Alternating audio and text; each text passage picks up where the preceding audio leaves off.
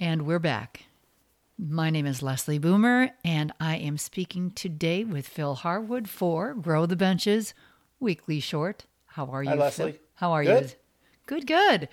Well, we are um, here for a conversation about the labor shortage. Something Oh, shocker. I just I had to say it that way because it's like we haven't oh, talked about this before. yeah, we haven't talked about this before, but but there's always a different take or another Mm-hmm. angle, and I think you have one. I do. Good. Yeah, and it's really driven by the question that I'm asked constantly is what, what you know, what's the secret solution? Where are people finding people? Where are companies obtaining labor from? You know, what should where where should we be recruiting? Uh huh. A- Okay. As if as, as if there's this magic little secret back door that only I know about.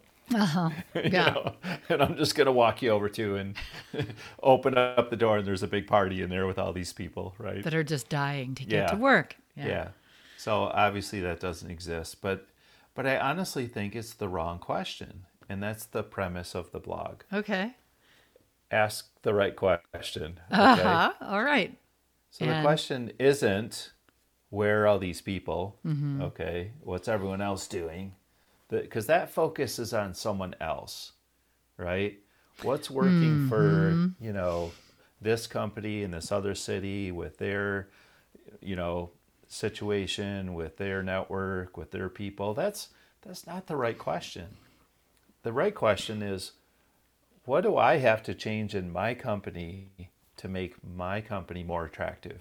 Yeah. That's the question. yeah, and that's the that's the most difficult question to ask because it's like really you're going to have to look at what might be going wrong for you. Well, right. And so Okay. Mm-hmm. it's, it's introspection and it's self awareness and look We- in the mirror. And no one all- wants to do any of that. I was going to say we all love that. Yeah. yeah. Yeah. So everyone wants to go look at something else. You know, if I could just spend a little bit more money on this, then I don't have to look at my own crap. Right. Mm-hmm. Yep, So- absolutely. So in the blog, I, I have a example that I've, and I I actually want to kind of just walk through this example because I think it's a really good example. Mm-hmm. Okay. I, agreed. So let's do that. yeah. So in this in this example here, and this is very typical of what happens across our industry. Mm-hmm. So we have somebody designated to do recruiting. So they're every day they're posting ads, they're responding to inquiries, they're doing social media, they're lining up interviews for people that don't show up, and they're just spending more and more money and resources on all these different things. Yeah, job know, search. Hiring. Yeah. Um, you know, our friends at Team Engine have a phenomenal solution. We love Team Engine.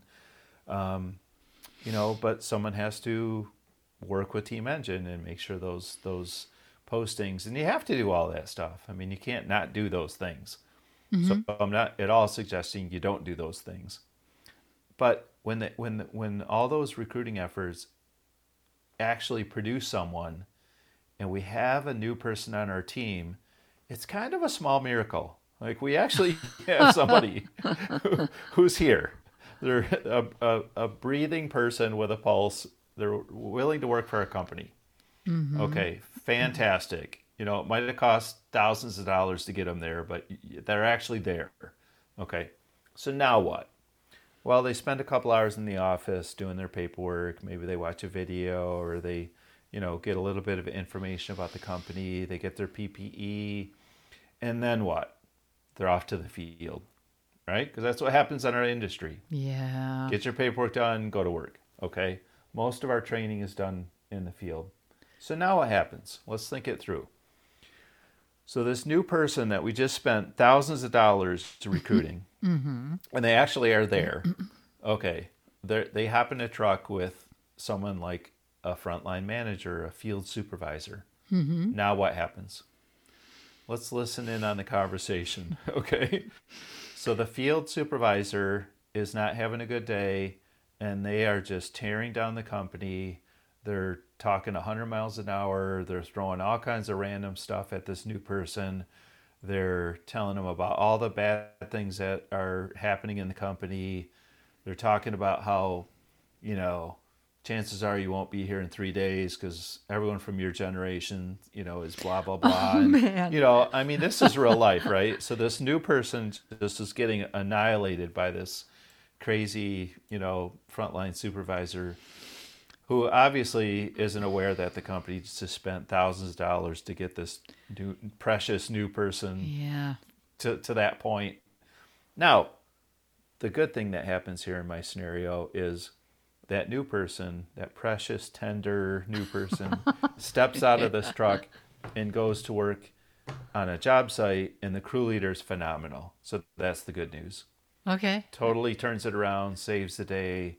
The crew leader makes this person feel welcome, part of the team, they're patient, um, they explain things. And so this new person has this incredible, wonderful experience. And the point of all this is does the company know this happened?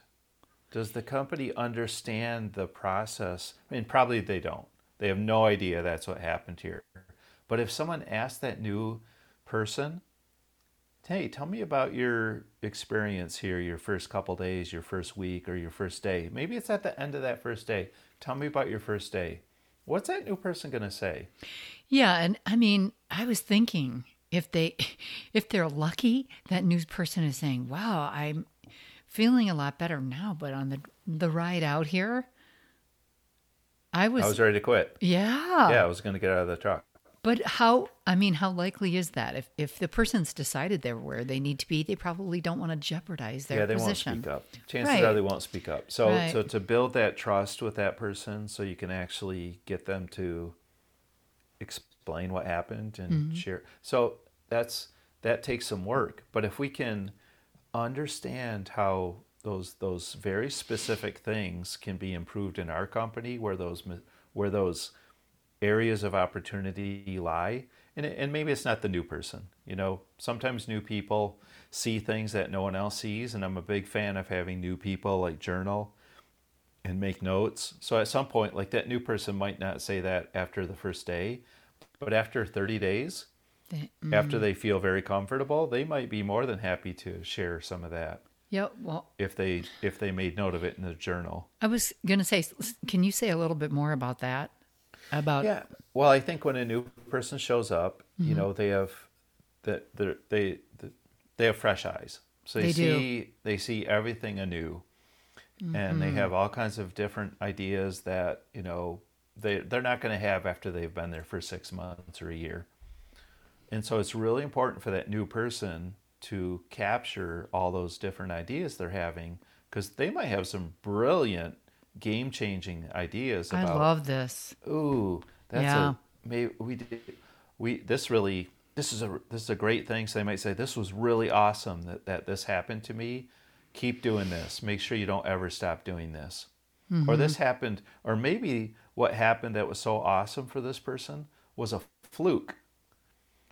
Right, it and you doesn't could, happen on a regular basis. and you, if you don't know that, you can't repeat it. Right. So, and then you can and then you can bake it in and make sure it's part of the process. Mm-hmm. Or something that didn't feel right or maybe they knew something from a previous company that they could bring over and go, Mm-hmm. "Oh, we did this a little different and this is a better solution." They can bring those things forward.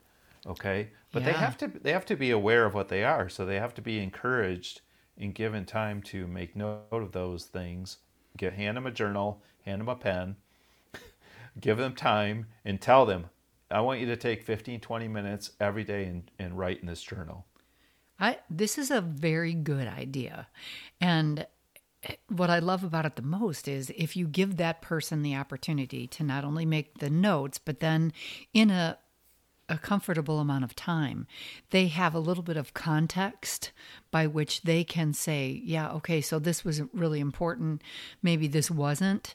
Um, and you can you can build an onboarding process that starts to get you know a little bit more flawless.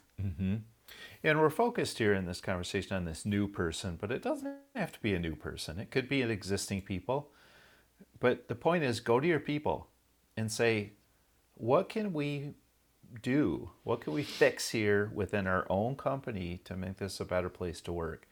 Because if people are happy about where they work and they really love their job they're going to go recruit for you. And you're not going to lose people as fast. The retention is going to be much more stickier. It's going to last longer. You're going to have better retention, Mm-hmm, and and obviously, if you have better retention, your need for recruiting goes way down. Yeah. So, I mean, I would, I, I guess I would say it. You know, the blog says it starts with asking the right question. Right. I think it- take that a step further. Further, it starts with asking questions. Mm-hmm. To be curious, open, and always looking to to hear what other people have to say. I mean, there are some key questions that very big organizations ask their people all the time. Do you do you have a best friend at work? Do you have everything you need to do your job safely, comfortably? All those things. If you're asking those questions, you're going to have a, a, a much clearer idea about how people are doing on the job. mhm Right. Yeah. Yeah. And so, Yeah. um, yeah, that's it. Yeah, That's I- the premise of the blog. Well, I think this is a super important thing to consider asking questions. It for our listeners, what have you found that worked really well for you when you were um, onboarding? Do you have a process by which you touch base with your people um, monthly, quarterly, biannually? Um, we'd love to hear from you. So, Phil, thanks so much. Uh, this was a, a, a great um, piece of food for thought. We'll just put it that way. Um, I wish you uh, all a good day and a good week, and we'll be talking to you again next week on the Grow the Bench Weekly Shorts.